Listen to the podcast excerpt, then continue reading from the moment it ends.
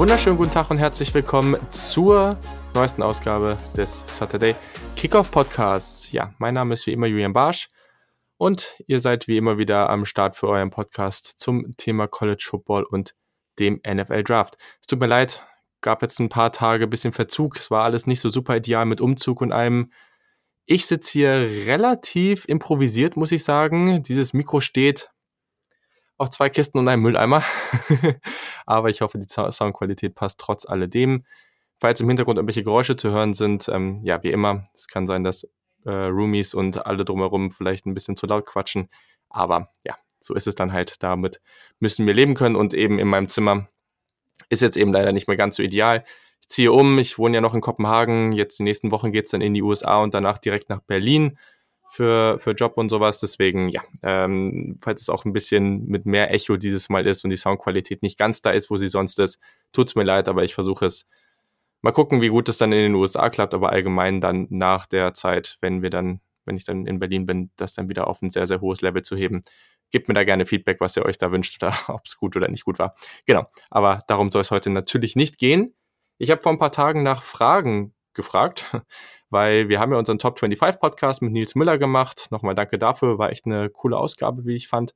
Und genau, danach war das Interview mit Alex Honig, unserem ja, deutschen Star-Talent auf der Quarterback-Position, der bei T C U jetzt dann ab zwanzig einundzwanzig spielen wird, auch sehr, sehr cool. Und ja, ich habe nach Fragen gefragt, ihr habt einige gestellt und ich möchte die gerne auch ausführlich beantworten. Also ich habe natürlich jetzt die Top fünf Teams gemacht, die Top fünfundzwanzig Teams, die nicht ganz so ausführlich, da kamen auch noch einige Fragen und deswegen möchte ich jetzt gerne auf die restlichen Fragen relativ detailliert eingehen. Es kann sein, dass das zwei, drei, vier Mailbacks werden, das muss ich jetzt die nächsten Tage mal sehen. Ich werde die jetzt alle nacheinander dann aufnehmen.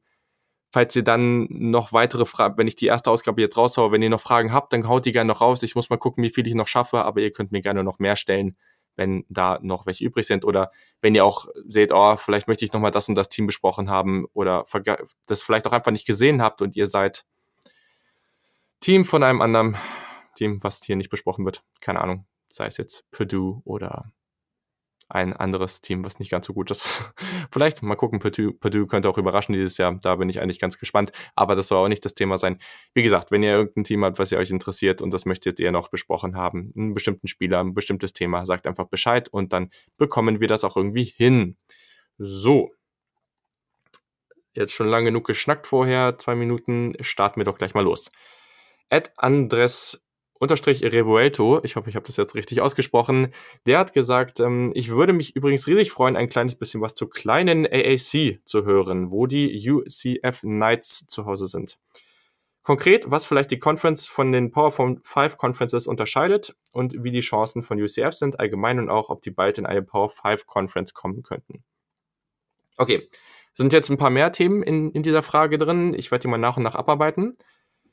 Unterschied zu Power fünf Conferences. Grundsätzlich ist das natürlich irgendwo auch historisch bedingt. Einfach, dass man Conferences, die über viel, viel Zeit sich nach und nach gebildet haben, das ist eben bei der A A C, also bei der American Athletic Conference, so, dass die eben noch relativ jung ist. Die wurde ja auch dann, die kam so ein bisschen aus der damaligen Big East, da wurde sie so ein bisschen umbenannt, da wurde da ein bisschen Realignment, also so ein paar Unis hin und her gewechselt. Die sind da eben auch noch recht neu. Hm. Aber grundsätzlich kann man sagen, meistens sind es eher kleinere Unis in, in den Mid-Majors, also in den ähm, sogenannten Group of Five Conferences, in den Power fünf Conferences sind es schon viele sehr große Unis, traditionsreiche Unis und so weiter. Ne? Also das ist halt eben, hat sich eben über die Jahrzehnte ähm, ja auch irgendwo so entwickelt. College Football gibt es ja jetzt auch schon eine geraume Zeit. Und dann kann man einfach auch sagen, dass sich über die Zeit, das sind auch nicht so erfolgreiche Unis. Natürlich, es gibt auch in den Power fünf Conferences Unis, die jetzt historisch gesehen nicht besonders stark waren, aber da sind schon überall die wirklichen Powerhouses dabei und deswegen haben sich diese Conferences auch dahin entwickelt. Man kann auch ganz klar sagen, die A A C ist momentan die eine Conference. Entweder, ich mal gucken, also bei der bei U C F kann man schon sagen, das ist ein Team, die könnten irgendwo aufsteigen in eine andere Conference. Das Problem dabei ist, am meisten Sinn würde es natürlich irgendwo machen, wenn die entweder in die A C C oder in die S E C gehen würden, so rein vom Geografischen. Und das müssen natürlich die Teams, die schon in der Conference sind, auch, da müssen, die müssen natürlich zustimmen. Wenn wir jetzt aber sehen, dass U C F natürlich in Florida angesiedelt ist und wir sehen in der S E C, jetzt Teams wie zum Beispiel, ähm, jetzt, jetzt weiß ich, hier Florida zum Beispiel natürlich. Und in der A C C haben wir Miami und Florida State. Die werden sicherlich nicht besonders begeistert von dem Gedanken sein, weil die einfach auch sagen, hm, recruiting-mäßig macht das eigentlich für uns sehr, sehr wenig Sinn, weil wir dann noch einen weiteren Competitor an der Stelle haben und den wollen wir eigentlich nicht. Deswegen, es könnte sein, dass die Big zwölf irgendwann sagt, wir wollen noch weiter in, in diese Region vorstoßen. Das könnte interessant sein. Aber grundsätzlich sehe ich es jetzt erstmal in den nächsten Jahren nicht. Würde ich spannend finden, aber genau. Aber man kann schon sagen, dass wir vielleicht auch in fünf bis zehn Jahren von der, äh, von der A A C als die dann von Power sechs Conferences sprechen, sage ich mir jetzt mal, und die A A C da hinkommt, weil wir haben da eben schon sehr starke Teams und die werde ich jetzt auch mal kurz an dieser Stelle so, ja, eben kurz analysieren. Dabei sprechen wir natürlich erstmal über U C F. Central Florida, die letzten beiden Jahre nur eine Niederlage, unglaublich starkes Team. Wir sprechen hier von der besten Group of Five Conference, definitiv. Und das ist auch eine echt spaßige Conference. Also die hatten letztes Jahr drei Teams unter den zehn besten Offensiven im Football. Das muss man sich mal reinziehen. Also das macht schon auch Sinn, da mal zuzugucken. Wenn wir in die A F C East, also in die Ost-Division gucken, dann haben wir eben U C F. Die sind auch mal wieder der Favorit. Dieses Jahr vielleicht nicht ganz so eindeutig wie davor, aber auf jeden Fall in der Favoritenrolle. Headcoach Josh Heupel ist auf jeden Fall ähm, jemand, der jetzt da schon echt gute Arbeit gemacht hat. Der hat es aber jetzt schon irgendwo auch schwierig. McKenzie Milton ist ja raus. Der hat sich, das war ja so auch die Figur dieses, dieses Runs, diese, dieser zwei Jahre. Der hat sich dann, der hat wirklich unglaublich gut gespielt, aber sich dann eben ganz, ganz schwer verletzt. Der wird komplett ausfallen dieses Jahr. Mal gucken, ob der nächstes Jahr zurückkommen kann. Problem ist eben der geplante Backup, der letztes Jahr auch gar nicht so schlecht gespielt hat, Daryl Mack. Der wird eben auch für eine geraume Zeit ausfallen. Der hat sich eben auch verletzt, das muss man jetzt mal abwarten. Man hat Brandon Wimbush bekommen, viele werden den eben noch von Notre Dame kennen, allerdings ist da eben das Problem, dass der da, das war jetzt nicht schlecht, was der gespielt hat, das war grundsolide, aber das ist jetzt wirklich, vor allem als Passing Quarterback ist der nicht überragend. Das wird sicherlich ein bisschen lauflastiger an der Stelle und Brandon Wimbush, das ist einfach ein durchschnittlicher College Quarterback, würde ich mal sagen. Also mal gucken, was er dieses Jahr reißen kann, aber das ist schon ein niedrigeres Level, als wenn wir über McKenzie Milton zum Beispiel reden. Er hat aber einen starken Supporting Cast. Er hat zum Beispiel den Running Back ähm, Junior Greg McCray, der ist auf jeden Fall zurück und der ist auch sehr, sehr gut. Der hat zwanzig achtzehn elfhundertzweiundachtzig Yards und zehn Touchdowns erzielt. Echt starker Mann, da hat man auf, jemanden, auf jeden Fall jemanden, der auch relativ shifty ist. Wirklich ein, auch ein echt spaßiger Running Back. Junior Wide Receiver Gabriel Davis, auch jemand, der vielleicht nochmal einen, einen guten Schritt machen könnte.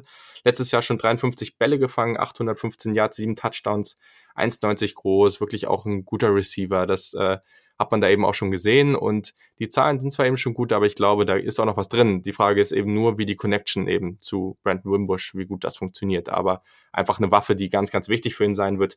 Das ist eine gute Offensive Line. Defensiv ist es schon kritischer. Man hatte letztes Jahr, man war letztes Jahr schon schwach in der Run-Defense. Jetzt ist es eben die Frage, ob man sich da verbessern kann. Wobei man da schon, ja, muss man mal sehen, aber ich glaube schon, dass man da gewisse Fragezeichen auch so stehen lassen kann. Die wird es auch dieses Jahr geben.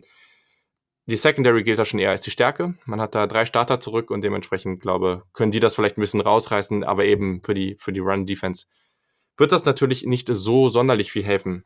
Ähm, dann haben wir ein Team, was eben auch sehr, sehr spannend ist und über das sehr viele, Men- sehr wenig Menschen reden. Das sind die Cincinnati Bearcats, so jetzt. Die war letztes Jahr auch elf und zwei. Also wirklich ein, ein gutes Team. Headcoach Luke Fickell, der hat da echt einen super Job gemacht. Und ja, die haben jetzt auch, ne, die haben eben auch dann am zweiten Spieltag, meine ich, spielen die gegen, gegen Ohio State, haben da auch erstmal gleich einen dicken Brocken vor der, vor der Nase, aber können halt da auch beweisen, was sie drauf haben. Das sind eben solche Spiele, die dabei ganz wichtig sind. Sind auf jeden Fall der größte Konkurrenz in der Division von, von U C F. Ähm, die spielen am vierten Oktober gegeneinander, also auch eine wichtige Partie, relativ zu Beginn der Saison, ja, Mittel, Anfang, Mitte der Saison. Verlieren in der Offensive Line drei Starter, ähm, aber grundsätzlich haben die eine sehr, offen, eine sehr solide Offense und ja, da muss man die drei eben ersetzen, aber ich glaube trotzdem, dass man da damit rechnen kann, dass das offensiv auch wieder okay wird.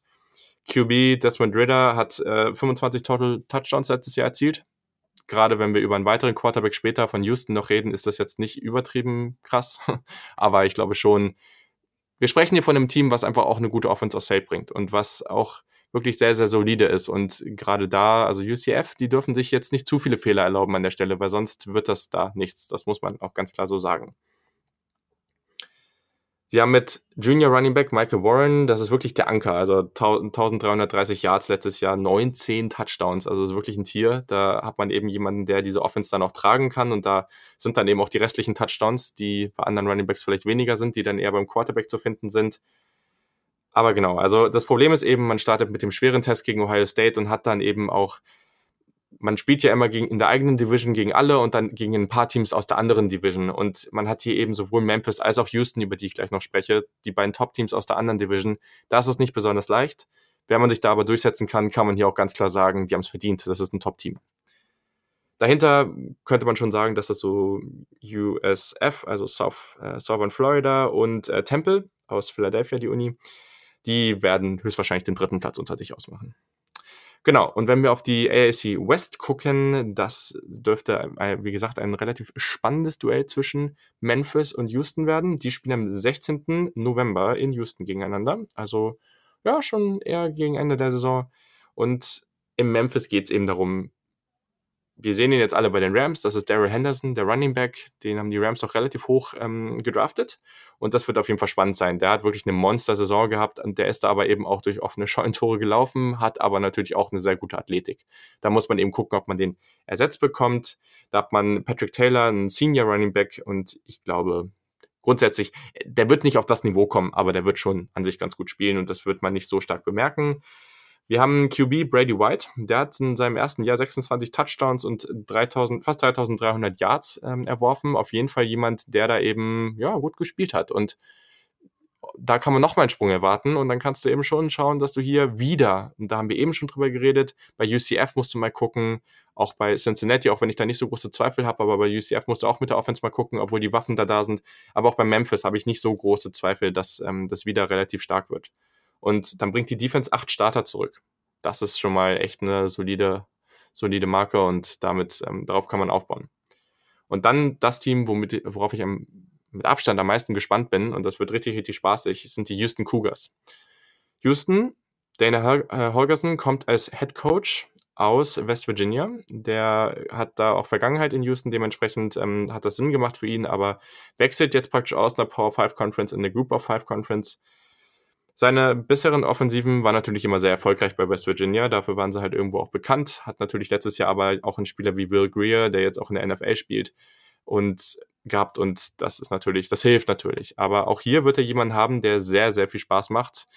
Vielleicht offensiv ein Top fünf der Spieler, wenn es um das spektakuläre Offensivspiel geht. Einer meiner absoluten Lieblingsspieler im College Football, das ist Derrick, D. Eric King, so heißt der gute Mann, das ist ein Senior Quarterback, hat letztes Jahr für zweitausendneunhundertzweiundachtzig Yards geworfen, sechsunddreißig Touchdowns, sechs Interceptions. Rushing, sechshundertvierundsiebzig Yards und vierzehn Touchdowns, also insgesamt fünfzig T Ds. Das ist schon mal sehr, sehr gut. Und das ist jemand, der war eigentlich als Athlet praktisch an die Uni gekommen. Also der hat auch schon Wide Receiver gespielt. Er hat auch schon in seinem Freshman-Jahr einen Kick-Return-Touchdown ähm, erzielen können. Daran sieht man einfach, wie athletisch der ist. Der ist wirklich, wirklich gut. Für den Draft, das muss man nochmal genauer analysieren, ob der wirklich da Chancen hat, auch weiter vorne gedraftet zu werden, ist eben auch wieder ein relativ kleiner Quarterback. Das ist mittlerweile kein Kriterium mehr, seit Baker Mayfield und Kyler Murray, aber nichtsdestotrotz, ne? Das ist jemand, eben gerade wenn es so um die Technik geht, wenn es um die äh, Mechanics geht, da muss man nochmal gucken, wie weit das, wie das so weitergeht, aber ich glaube, am College wird den dieses Jahr niemand stoppen können. Die haben vielleicht die, die beste Wide Receiver Gruppe in der A A C, und die Defense ist eben das große, große Problem. Man hat letztes Jahr siebenunddreißig Komma zwei Punkte pro Spiel abgegeben. Das ist brutal schlecht. Und ja, auch, also vielleicht werden sie, sie werden schon besser sein, weil das ist einfach schwierig, nochmal so zu wiederholen. Aber du kommst jetzt nicht dahin, dass du auf einmal nur noch irgendwie zwanzig Punkte pro Spiel zulässt. Das ist, wäre ein sehr großer Sprung, und deswegen muss die Offensive hier auch wieder abliefern. Als Überraschungskandidat könnte man hier nochmal Tulane erwähnen. Ähm, die haben auf jeden Fall eine gute Defense mit der besten Defensive Line in der A A C. Quarterback Justin McMillan, auf jeden Fall ähm, sehr solide, gute äh, Wide Receiver Gruppe. Und ja, die werden wahrscheinlich darüber entscheiden, wie weit es geht, weil das wird eben ganz, ganz wichtig. Sie spielen gegen Houston, Memphis und U C F, haben es also irgendwo auch selber in der Hand. Also das ist eben die Frage, ne? Willst du eigentlich gegen weniger von diesen Teams spielen? In dem Fall ist es vielleicht auch gar nicht so schlecht, weil wenn du eben ein sehr gutes Jahr hast, dann kannst du all diese Teams schlagen. Wird sicherlich nicht passieren, aber du kannst dich da eben stark etablieren, und ich glaube, die Chance ist auf jeden Fall da. Genau. An dieser Stelle dann ein kleiner Themenwechsel. Das war es soweit zu der A A C. Wenn ihr da noch mehr Fragen zu habt, gebt gerne Bescheid. Und dann habe ich jetzt ein paar Fragen zu diesem Trio aus U C L A, F S U und Nebraska bekommen, Florida State und Nebraska bekommen. Das wird jetzt auch so der zweite große, The- große Themenblock in dieser Ausgabe, weil, genau, ich habe eben viele Fragen bekommen und heute ist es zeitlich leider etwas eng, deswegen wird diese Ausgabe etwas kürzer und dann die nächste ein bisschen länger, aber ich glaube, das Thema ist eben auch nochmal ganz wichtig. Ich werde, ich habe da jetzt verschiedene Fragen zu verschiedenen Teams bekommen und ich werde alle diese drei, drei Teams kurz besprechen und am Ende so einen kleinen Vergleich und vielleicht so einen kleinen Tipp abgeben. So, erstmal die Frage von James Wiebe, der war ja auch schon des Öfteren hier im, zu Gast im Podcast. Wie siehst du den Rebuild von U C L A mit Chip Kelly? Wie lange wird es dauern, bis er das nötige Spielermaterial zusammen hat? Genau, also das ist auf jeden Fall eine wichtige Frage und für den College Football, ich weiß nicht, wie, rele- wie wichtig es wirklich ist, dass U C L A Erfolg hat, aber ich glaube auf jeden Fall schon, schon echt ein spannendes Team. zwanzig achtzehn war die erste Saison von Chip Kelly bei U C L A. Wir kennen ihn alle, früher von Oregon, dann aus der N F L, bei den Eagles, bei den Niners und so weiter. Und letztes Jahr ist U C L A dann erstmal solide null zu fünf gestartet, sind drei neun gegangen, also wirklich ein schwaches Jahr, waren letzter in der South Division in der Pac zwölf, also wirklich ein Team, die gehören da nicht hin. Also das ist eigentlich schon eher ein starkes College-Football-Team so. Und das war eben, das wurde auch so nicht erwartet. Sie hatten echt eine schwache Recruit- Recruiting-Class. Und ähm, die Offense war dann aber ganz gut am Ende. Also wenn du wirklich den ersten Teil der Saison anguckst, nicht so, aber wenn du eben auf die letzten vier Spiele guckst, das waren vierhundertsechsundachtzig Yards im Schnitt offensiv, das war schon echt gut. Und über einen Namen oder einen Namen, den man da klar erwähnen muss, ist F C S äh, Transfer Running Back Joshua Kelly. Der könnte auch dieses Jahr wieder eine große Hilfe sein. Letztes Jahr ein sehr, sehr starkes äh, Jahr gehabt und sie konnten auch gegen U S, äh, U S C gewinnen, gegen den großen Stadtrivalen und das war natürlich dann nochmal wichtig, um nochmal so positiv aus der Saison am Ende aus der Rivalry Week rauszukommen. In diesem Spiel ist Kelly für fast dreihundert Yards und zwei Touchdowns gelaufen. Das war natürlich brutal stark und er war auch die Nummer neun, der Nummer neun Rusher statistisch gesehen im College Football. Das ist was, das hat Chip Kelly schon ganz, ganz oft geschafft. Ähm, der, hatte, der hatte jedes Jahr als Head Coach, als College Football Head Coach einen Top zehn Running Back im College Football. Das ist schon auch was, was ihn ausmacht. Und da hat er jetzt auch wieder den richtigen Spieler für und ich glaube, das werden wir dieses Jahr auch nochmal stärker sehen. Er hatte bei Oregon eigentlich nie so richtig gute Recruiting-Classes. Das war auch nicht besonders wichtig. Es ging eben viel um die Kultur und die richtigen Spieler zu finden. Das hat da sehr gut geklappt, aber man muss jetzt eben schauen, weil bei U C L A das große Problem ist das Kulturproblem. So, man hatte deutlich mehr Spieler im Team, die eben nicht wirklich Lust auf Football hatten. Das klingt jetzt erstmal komisch, aber wenn jemand in der Highschool ist, erfolgreich ist im Football, große Angebote da bekommt, ich glaube, dann lehnen das die wenigsten ab. Aber eben bei U C L A hast du eben eine große Menge an Footballspielern gehabt und das kam, da gab es viele Quellen zu, die eben gesagt haben, nee, das ist jetzt nicht besonders wichtig für mich. Und das ist eben ein großes, großes Problem. Die Athletic, die haben das ganz gut zusammengefasst an der Stelle, da gibt es auch nochmal einen guten Artikel dazu, aber grundsätzlich kann man schon sagen, dass der Kulturwandel echt ein Fokus von Chip Kelly ist und das für viele Spieler aber eben überhaupt nicht so angenehm war. Also es gab viele Spieler, die das davor kannten, das war vielleicht alles ein bisschen legerer und so und das ist mit Chip Kelly, der will jetzt stark was verändern, das ist auch ganz wichtig, aber er kommt eben noch nicht so gut an. Und das ist auch ein großer Grund, glaube ich, warum wir eben hier vielleicht auch noch dieses Jahr noch nicht mit dem wirklichen Erfolgsjahr rechnen können. Das wäre, würde mich wirklich, wirklich überraschen. Er war aber auch sehr erfolgreich in Oregon. Das müssen wir eben auch nochmal betrachten. Weil Chip Kelly ist jetzt nicht einfach nur irgendein Headcoach. Also der war sechsundvierzig und sieben in vier Saisons. Er hat dreiunddreißig und drei im Pac zwölf Conference Play gegen U S C. Also ein wirklich, wirklich starkes Team. War er drei und eins. Er hat fast eine National Championship gewonnen. Sie waren im Endspiel. Und er hat dort aber eben auch eine solide Situation übernommen. Und das ist eben was, was... Er hat da eine gute Situation übernommen und am Ende... hat er hier eine sehr schwache oder sehr schlechte Situation übernommen. Und das ist eben was, wo es vielleicht dann jetzt auch ein bisschen länger dauert, bis er wieder an dem Punkt ist, wo er ein Team hat, mit dem er dann so arbeiten kann. Und erst wenn du diese Grundlage hast, dann kannst du eben auch darauf aufbauen. Und das ist eben das große Ding an der Stelle. Ja, die Frage ist dann natürlich, wie lange dauert das noch? Also wir haben die ähm, Quarterback-Situation, die ist ja schon für dieses Jahr noch etwas kritisch, sage ich mal. Quarterback Thompson Robinson, der hat Potenzial, aber ja, ich glaube nicht, dass der wirklich jetzt hier Bäume, ausre- Bäume rausreißen wird. Ähm, Freshman Chase Griffin war auf jeden Fall ein toller Q B äh, an der Highschool in Texas und der könnte auf jeden Fall was werden, aber er ist eben ein True Freshman. Er wird nicht so, er wird fast nicht spielen dieses Jahr, höchstwahrscheinlich. Und ja, das wird dann eben wirklich erst was in den nächsten Jahren. Running Back und Wide Receiver könnten in zwanzig neunzehn eigentlich ganz gut sein. Da gibt es eben auch noch von früheren relativ guten Recruiting Classes noch ein paar Jungs, Theo Howard ist auf jeden Fall jemand, der gut ist. Und dann eben Kelly, den ich eben schon erwähnt habe. Und ähm, ja, grundsätzlich kann man sagen, ich glaube schon, dass das noch zwei, drei Jahre dauern wird, bis wir wieder die Chance haben, ein U C L A-Team zu sehen, was wirklich, wirklich erfolgreich ist. Aber natürlich muss man eben da auch geduldig sein. Und das ist eben das, wo ich ganz, ganz besonders gespannt bin. Hat man sich das bei U C L A eigentlich anders vorgestellt? Und wie lange darf Chip Kelly da noch bleiben, wenn es eben nicht ganz so läuft, wie sie sich das vorgestellt haben? So, und dann kommen wir zu Florida State. Da habe ich tatsächlich von einigen eine Anfrage bekommen. Erstmal die Nachricht, die das Ganze vielleicht auch ein bisschen ausgelöst hat, ist die von Ed Christian Schra acht. Und der hat gesagt, ich habe gar keine richtige Frage, aber ich höre in verschiedenen Podcasts immer wieder Gelächter über F S U raus. Vielleicht auch durch die Fanbrille, aber über Nebraska, Frost und U C L A Kelly hört man sehr wenig und beide waren auch nur vier und acht die letzte Saison. Danach schreibt er, okay, doch eine Frage zu dem Thema, wer schafft den Rebuild zuerst? Florida State, Taggart, Nebraska Frost oder U C L A Kelly? Genau, darauf gehe ich ganz am Ende ein und dann habe ich noch eine Frage bekommen und deswegen auch nochmal konkreter jetzt zu Florida State von Ed Xdenko. Ähm, eine realistische Einschätzung zu Florida State nach ihrem Umbruch. Welche Spieler sollte man auf dem Zettel haben? Player mit dem größten Impact für die Offense und Defense, Burns, Christmas, Franz, François und Co. sind ja weg. Gefühlt sehen viele F S U-Fans das Team zwanzig neunzehn bei zehn und zwei. Insbesondere die Verpflichtung von Ken DeBrides als neuen O C finde ich da ganz spannend, war schließlich bei Baylor, Houston und Florida Atlantic echt erfolgreich, was Scoring Offense angeht. Genau, das ist grundsätzlich sehr richtig und deswegen geht es jetzt erstmal um Florida State. Florida State, auf jeden Fall eine Uni, ja, die grundsätzlich einfach sehr, sehr viel Erfolg hatte schon. Also das ist ja wirklich ein Powerhouse im College Football und deswegen ist das, was letztes Jahr passiert ist, sehr, sehr ungewöhnlich.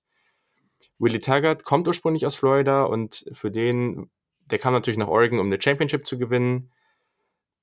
Hat alles nicht so ganz funktioniert und dann ist er eben nach, nach äh, Florida State gegangen, gleich nach einem Jahr, weil er da eine große Chance gesehen hat und da hat er aber auch dieses Ziel gehabt, ganz klar, ey, mit Florida State musst du jetzt hier ausrasten, wirklich, du hast ein Riesenprogramm, tolles Recruiting, alles, was du brauchst, hier kannst du wirklich erfolgreich sein. Ja, in der ersten Saison hat Florida State dann das erste Mal seit neunzehnhunderteinundachtzig einen Bowl verpasst und das erste Mal seit neunzehnhundertsechsundsiebzig hatten sie einen Losing Record. Außerdem war das zweite Mal in Folge die Recruiting-Class außerhalb der Top zehn und das sind eben schon so Dinge, die sind bei Florida State einfach ungewöhnlich. Florida, ähm, Willie Taggart hat bei jedem Coaching-Stop vorher, der war bei Western Kentucky, bei U S F und bei Oregon ein Team mit einem Losing Record übernommen. Er hat aber bei allen eigentlich das Ruder einigermaßen um, rumreißen können. Deswegen, ich glaube schon, dass das ein Coach ist, der weiß, was er da tut. So, für zwanzig neunzehn ist eben ganz, ganz wichtig, ähm, die Offensive Line bleibt das größte Problem. Das ist vielleicht die schlechteste Offensive Line aller Power fünf Teams gewesen im letzten Jahr. Die haben sechsunddreißig Sacks zugelassen, was Platz hundertneun war. Sie haben hundertdrei Tackles for Loss zugelassen, was Platz hundertachtundzwanzig war. Sie hatten eine der dreißig schlechtesten Offensiven im College Football generell. Und das war sicherlich eine der schlechtesten College, äh, eine der schlechtesten Offensiven in der Geschichte von Florida State. Und das ist wirklich mittendrin auf einmal so eine Saison zu haben, da musst du dich erstmal von erholen. Sie haben natürlich aber siebzehn O-Liner bei, ähm, auf einem Stipendium und das sind auch Sachen, das gibt eine gewisse Tiefe, da ist viel Talent immer da, also eigentlich, man muss da auch einfach auf so eine Regression gucken und kann eigentlich schon sagen, das müsste besser werden nächstes Jahr. Es hängt allerdings auch viel von Verletzungen ab ähm, und das ist eben auch so bei Senior Cole Minshew, dem, dem eigentlich besten Lineman der, der Notes. Auf Quarterback haben wir eben mit James Blackman jemanden, ja, der jetzt eben schon ein bisschen gespielt hat und von dem man, glaube ich, auch erwarten kann, dass er jetzt nochmal einen Schritt macht. Das ist eben jemand, ein ganz komischer Quarterback, weil er eben relativ groß ist, aber sehr, sehr, sehr dünn. Das sieht immer ein bisschen merkwürdig aus. Ja, solange er eben von Verletzung frei bleibt, glaube ich schon, dass das jemand ist, der, der okay ist. Man hat eben noch zwei Transfers bekommen. Man hat Louisville-Transfer Jordan Travis bekommen. Der wartet aber auch noch auf eine Rückmeldung von der N C A A, ob er direkt spielen darf. Und dann hat man den Grad Transfer aus Wisconsin bekommen, das ist Alex Hornibrook und das ist eigentlich ganz witzig. Ich verstehe es immer noch nicht so ganz, aber er war eben bei Wisconsin sechsundzwanzig und sechs als Starter. Er hat für fünftausendvierhundert Yards geworfen, siebenundvierzig Touchdowns, dreiunddreißig Interceptions, also das war auch jemand, der da eigentlich gar nicht so schlecht war und deswegen, der wird hier aber anscheinend nicht wirklich für die Starterrolle in, in Betrachtung gezogen. Ja. Also ich glaube schon, dass man da auch eine Tiefe hat in dem Sinne, dass man jemanden da noch aufs Feld nach Blackman stellen kann, der das auch noch irgendwie hinbekommt. Aber allgemein ist dieser Q B-Room jetzt keiner, der besonders außerordentlich gut sein wird.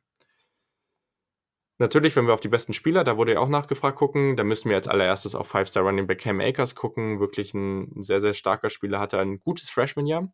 Letztes Jahr als Sophomore war absolut schwach, er war verletzt. Ähm, einfach wenig effektiv halt, auch hinter dieser Offensive Line. Das muss man auch sagen, ganz, ganz schwierig da als Running Back zu agieren. Er hatte außerdem aber auch fünf Fumbles und das muss er natürlich abstellen, das kann er so nicht weiterbringen. Ähm, ich erwarte aber eindeutig, dass hier wieder ein ganz, eine starke Leistungsexplosion kommt, dass der wieder richtig ausrasten wird. Und das wird Florida State auch ganz, ganz enorm helfen. Dazu haben wir den Sophomore Wide Receiver Tamorion Terry. Das könnte wirklich ein Star werden, das muss man einfach so sagen. Hat schon siebenhundertvierundvierzig Yards, acht Touchdowns letztes Jahr aufgelegt. sechs Komma vier groß, also so wirklich so um die zwei Meter oder ein bisschen kleiner, ähm, eins Komma fünfundneunzig.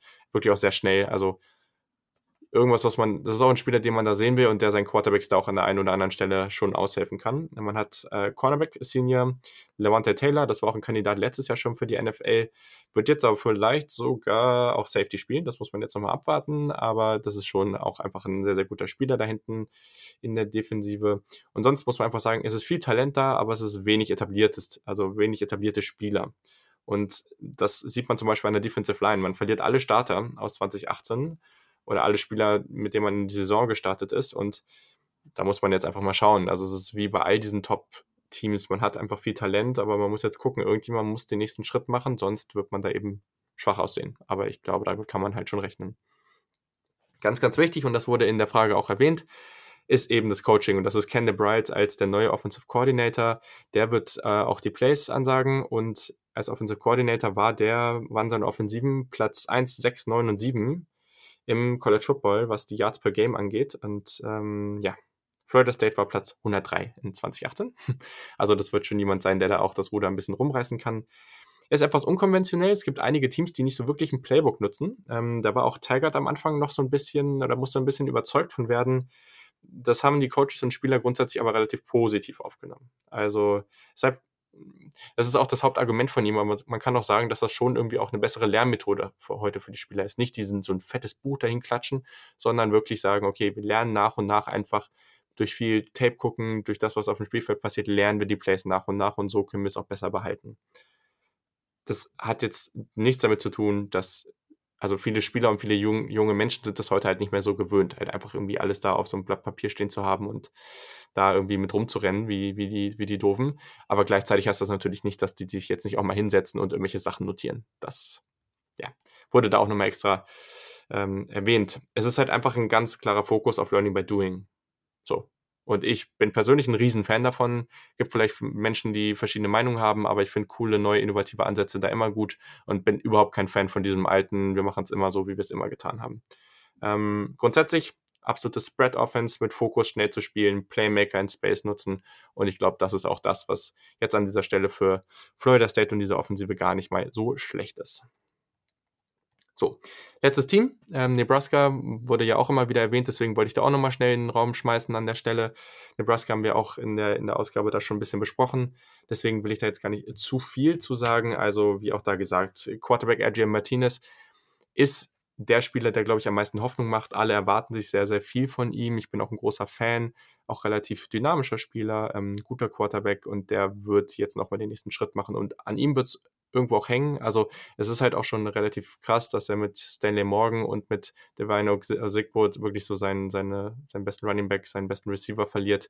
Stanley Morgan als erster Spieler in der Nebraska-Geschichte, der über tausend Yards erzielt hat als Wide Receiver.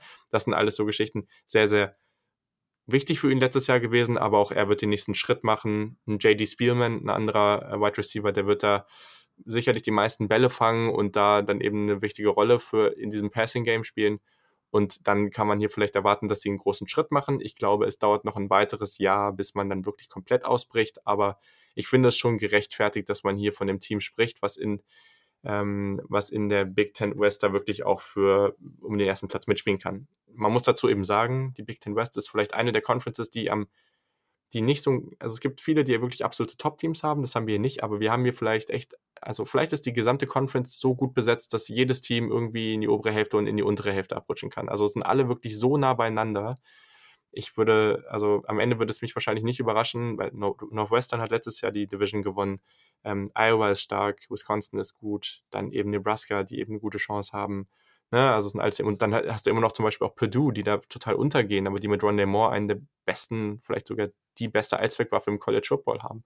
Das sind alles so Themen, die natürlich da, das wird ganz, ganz eng werden, aber da besteht eben die Chance, wenn du wirklich elitäres Quarterback-Play an der Stelle auch hast, dass du da eben auch dann die Division dir sichern kannst. Und da sehe ich eben schon auch eine Chance. Genau, die eine Waffe oder ein Spieler, den man da vielleicht noch mal erwähnen kann, ist eben Wendell Robinson. Das ist ein Top hundert Recruit, Freshman, und das könnte jemand sein, der so ein bisschen wie Rondale Moore agiert. So also relativ vielseitig, der ist noch als Running Back gelistet, sollte aber auch eben in allen möglichen verschiedenen Varianten als Receiver und überall auf dem Feld zu finden sein. Sehr, sehr dynamisch, wird Spaß machen, dem zuzugucken. Am Ende entscheidet es aber wahrscheinlich schon auch irgendwo die Defense. Die war letztes Jahr sehr, sehr, sehr schwach, und ja, da muss einfach eine Verbesserung her. Und auch hier, das Wichtigste ist, glaube ich, und das wurde auch an vielen Stellen immer wieder erwähnt, ist dieser Kulturwechsel. Das dauert einfach ein bisschen.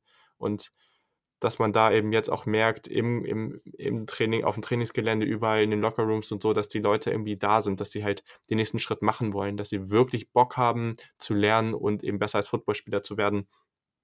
Das klingt alles erstmal sehr fluffy, das klingt alles sehr okay, das, das denkt man ja irgendwie, das passiert überall. Alles, was aber von Nebraska soweit berichtet wurde, heißt, hieß es schon so, okay, bevor das eigentlich passiert ist, oder bevor Scott Frost dahin kam, war es eigentlich nicht so. Und jetzt merkt man irgendwie eine ganz andere Atmosphäre. Und das kann natürlich ein, wirklich ein Gamechanger sein. Jeder, der mal Sport in einem Team gemer- gemacht hat oder in verschiedenen Teams, weiß ganz genau, wenn ein Trainer irgendwie Energie bringt, wenn das Team Energie bringt, das kann komplett anders dann laufen, als wenn es eben nicht so war. Und viele Teams sind eben auch nicht so.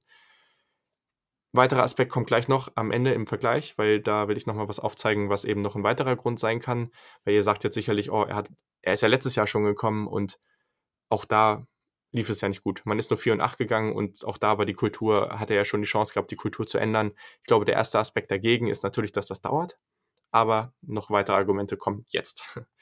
ähm, genau, weil ich habe jetzt hier mir so eine kleine Tabelle gemacht, um einfach mal so zu schauen, was sind denn so die Sachen, die, um, oder um diese drei Teams mal ganz stark zu vergleichen. So, und wenn wir jetzt einfach mal auf die Offense gucken, zwanzig achtzehn, da waren U C L A und Florida State beide nicht stark, Nebraska war Platz fünfundzwanzig, das war gut. Ähm, Defensive waren eigentlich alle drei schlecht, da waren Florida State sogar noch am besten mit Platz neunundsiebzig, aber ähm, alle drei nicht gut. Der Punkt, der für mich am, nicht am wichtigsten, aber einer, der eben sehr eindeutig ist, U C L A hat am Ende neun Spiele verloren. Davon waren drei mit sieben Punkten oder weniger. Florida State hat sieben Niederlagen, davon war eine mit sieben Punkten oder weniger. Nebraska hat acht Spiele verloren, und davon waren fünf mit sieben Punkten oder weniger. Nebraska hat ganz, ganz viele sehr, sehr knappe Spiele verloren. Und das ist was bei Northwestern zum Beispiel, die haben die Division letztes Jahr gewonnen. Die haben extrem viele knappe Spiele gewonnen, und dadurch sind sie Erster geworden. Nebraska hat genau das Gegenteil davon erwischt. Wenn du diese Partien alle gewinnst oder zumindest einen großen Anteil davon, sieht das ganz, ganz anders aus. Deswegen, ich glaube, auch letztes Jahr war da viel Pech mit dabei, und da wird auch eben so eine Regression zur Mitte stattfinden, plus man wird besser. All das wird schon mitspielen dabei, dass Nebraska eben auch den nächsten Schritt machen kann. Ähm, U C L A hat mit Abstand die meisten Starter zurück, aber ich glaube trotz alledem, dass das eben vielleicht auch gar nicht so das Allerbeste ist bei U C L A. Die Recruiting-Klassen im Durchschnitt ähm, der letzten drei Jahre war U C L A auf Platz dreiundzwanzig, Florida State auf Platz zwölf und Nebraska auf einundzwanzig Komma drei. Ja, Florida State gehört halt eigentlich noch höher, wenn man so auf die Historie guckt, die anderen beiden. Ich glaube, wenn man sich so unter zwanzig einpendeln kann, ähm, dann hat man da schon einen ganz guten, ganz guten Schnitt, und dann passt das auch. Ich glaube, daran mangelt es erstmal nicht. Genau, dann haben wir natürlich noch die Recruiting-Klasse für zwanzig zwanzig. Das ist noch ganz interessant, weil eben U C L A zum Beispiel letztes Jahr eben auch eine sehr, sehr schwache hatte. Und da muss jetzt Chip Kelly eben liefern, weil irgendwann ne, gehen ihm dann natürlich auch die Spieler aus. Bis jetzt ist die Recruiting-Klasse aber nur auf Platz siebenundsechzig. Das ist sehr, sehr schwach, und da bin ich mal gespannt. Auch Nebraska steht auf zweiundsechzig, auch noch nicht gut. Das ist noch ein Punkt, da bin ich mal gespannt, wie sich das entwickelt. Und Florida State auf elf. Und die haben in letzter Zeit auch so einen guten Schub gehabt, einige gute Talente bekommen. Man sieht schon, da passiert wieder was, und ich glaube, dass bei Florida State, dass das nicht lange so bleiben wird, wie es jetzt eben letztes Jahr war. Auf Quarterback muss man ganz klar sagen, dass äh, Nebraska da momentan mit Abstand am besten aufgestellt ist. Das würde ich schon so sagen. Und ja, wenn man beim Schedule guckt, so, dann, dann ist das eben auch, dass, ja, also U C L A hat das schwere Spiele gegen, äh, bei, bei Cincinnati, sie spielen gegen Oklahoma, sie spielen bei Stanford, bei Utah, bei U C. Und das sind viele Spiele, die man verlieren kann und auch noch andere. Also ich habe jetzt nicht alle aufgezählt, wo ich sagen würde, das könnten auch knappe Partien werden. Ich glaube, es ist noch ein oder zwei Jahre zu früh ähm, bei, bei U C L A und tippe da eher so auf fünf Siege. Bei Florida State ist es so, dass man die schwereren Spiele sind gegen Boise State, neutraler Ground, also keinem der beiden Stadien. Ähm, auswärts gegen Virginia, man spielt auswärts gegen Clemson, man spielt gegen Syracuse, gegen Miami und auswärts gegen Florida. Ja, also ich glaube, das ist ein Schedule, wenn man Florida State anguckt. Viele Spiele davon können sie gewinnen, aber ich glaube halt auch noch, dass es hier vielleicht ein bisschen dauert. Also ich finde es nicht komplett ähm, unrealistisch, wenn jemand sagt, die gewinnen neun oder zehn Spiele. Ich persönlich glaube nicht dran. Ich glaube, es werden eher so sieben, aber es geht mehr. Und bei Nebraska, sie haben die schweren Spiele bei Ohio State, ähm, gegen Northwestern, bei Minnesota, bei Purdue. Und dann spielen sie noch gegen Wisconsin und Iowa. Also das sind eben viele Teams durch den ganzen Schedule, die eben was können. Und ich persönlich glaube halt, dass sie den, einen der besten Quarterbacks aus dieser, aus diesen, von diesen Teams haben. Ohio State ist ein bisschen so eine Wildcard mit Justin Fields, aber auch da glaube ich, dass man, wenn man jetzt auf die Saison zum jetzigen Zeitpunkt guckt, sich sicherer mit Adrian Martinez fühlt. Und ich glaube nicht, dass sie gegen Ohio State gewinnen. Ich glaube aber trotzdem, dass sie am Ende schon so neun Siege erreichen. Und das wäre auf jeden Fall schon mal ein grandioser Sprung und damit hat man eine gute Baseline und danach kann es richtig losgehen. Mich würde es aber überra- auch nicht überraschen, wenn es besser wird. Genauso, und das ist bei all diesen Teams eben gegeben, auch nicht überraschend, wenn es schlechter wird. Allerdings glaube ich bei Nebraska definitiv daran, dass sie am Ende ein Bowl-Team sein werden, also mindestens sechs und sechs, wenn nicht sogar besser gehen. Genau, und wenn wir langfristig darauf gucken, dann, wie, also das hat man jetzt vielleicht auch ein bisschen durchgehört. Also ich glaube, U C L A wird noch brauchen. Mal gucken, kann natürlich immer sein, dass man da ein Talent findet und der reißt das Ganze, das, das Ruder rum. Vielleicht stellt man dieses Jahr den Freshman-Quarterback auf und auf einmal rastet alles aus. Kann immer passieren. Ich glaube, langfristig für, oder für die nächsten paar Jahre ist, ist Nebraska fast am besten aufgestellt, weil sie den besten Quarterback haben. Insgesamt glaube ich aber, dass Nebraska einen großen Sprung nach vorne macht und sich da etablieren wird, so als die Spitze der eigenen Division. Und Florida State glaube ich auch, dass wir in zwei, drei Jahren wieder über ein sehr starkes Florida State reden werden. Ich bin aber noch gespannt, ob man wirklich wieder Clemson in der eigenen Division und in der eigenen Conference challengen können wird. Das wäre sehr, sehr wichtig für den College Football. Aber ich bin mir noch nicht sicher, ob das wirklich klappt. Aber naja, muss man sehen. Also alles andere, also die Ressourcen sind auf jeden Fall da und deswegen würde es mich nicht überraschen, wenn wir schon bald wieder von einem sehr, sehr starken Florida State sprechen. Genau, also das war dann ja doch gar nicht so kurz, aber ich glaube, das passt an dieser Stelle jetzt erstmal. Wir haben dann nächstes Mal noch Fragen ähm, zu den so ein paar Defensive Players to watch. Wir, ich werde auf jeden Fall dann auch nochmal über das College Football Playoff und eine potenzielle Erweiterung auf acht Teams sprechen. Ähm, wird dann um die Michigan State, über die Michigan State Spartans gehen. Ich habe noch eine Frage zu Notre Dame, zu Oregon, zu Minnesota, ähm, zu ein paar Coaches. Also ich glaube, und auch zu Louisville habe ich auch noch eine Frage bekommen. Das sind alles noch Themen, die in den wahrscheinlich eher nächsten zwei Ausgaben besprochen werden. Aber wie gesagt, wenn ihr noch mehr habt, wenn ihr noch mehr besprochen haben wollt, sagt sehr, sehr gerne Bescheid. Ähm, und dann gucke ich, was ich machen kann. Sonst wird es natürlich auch noch ein paar andere Ausgaben, nicht nur Mailbacks geben bis zur Saison. Aber ich arbeite jetzt bald auch schon an den ersten Previews. Das geht dann bald schon los und ihr seht daran, es ist nicht mehr lange. Es sind nämlich noch ungefähr zwei Wochen bis zum Miami-Florida-Spiel und da freue ich mich schon sehr drauf. Ich hoffe, ihr auch. Macht es mal gut. An dieser Stelle habe ich auch erst, äh, echt nichts mehr. Also euch noch eine schöne Woche und bis zum nächsten Mal.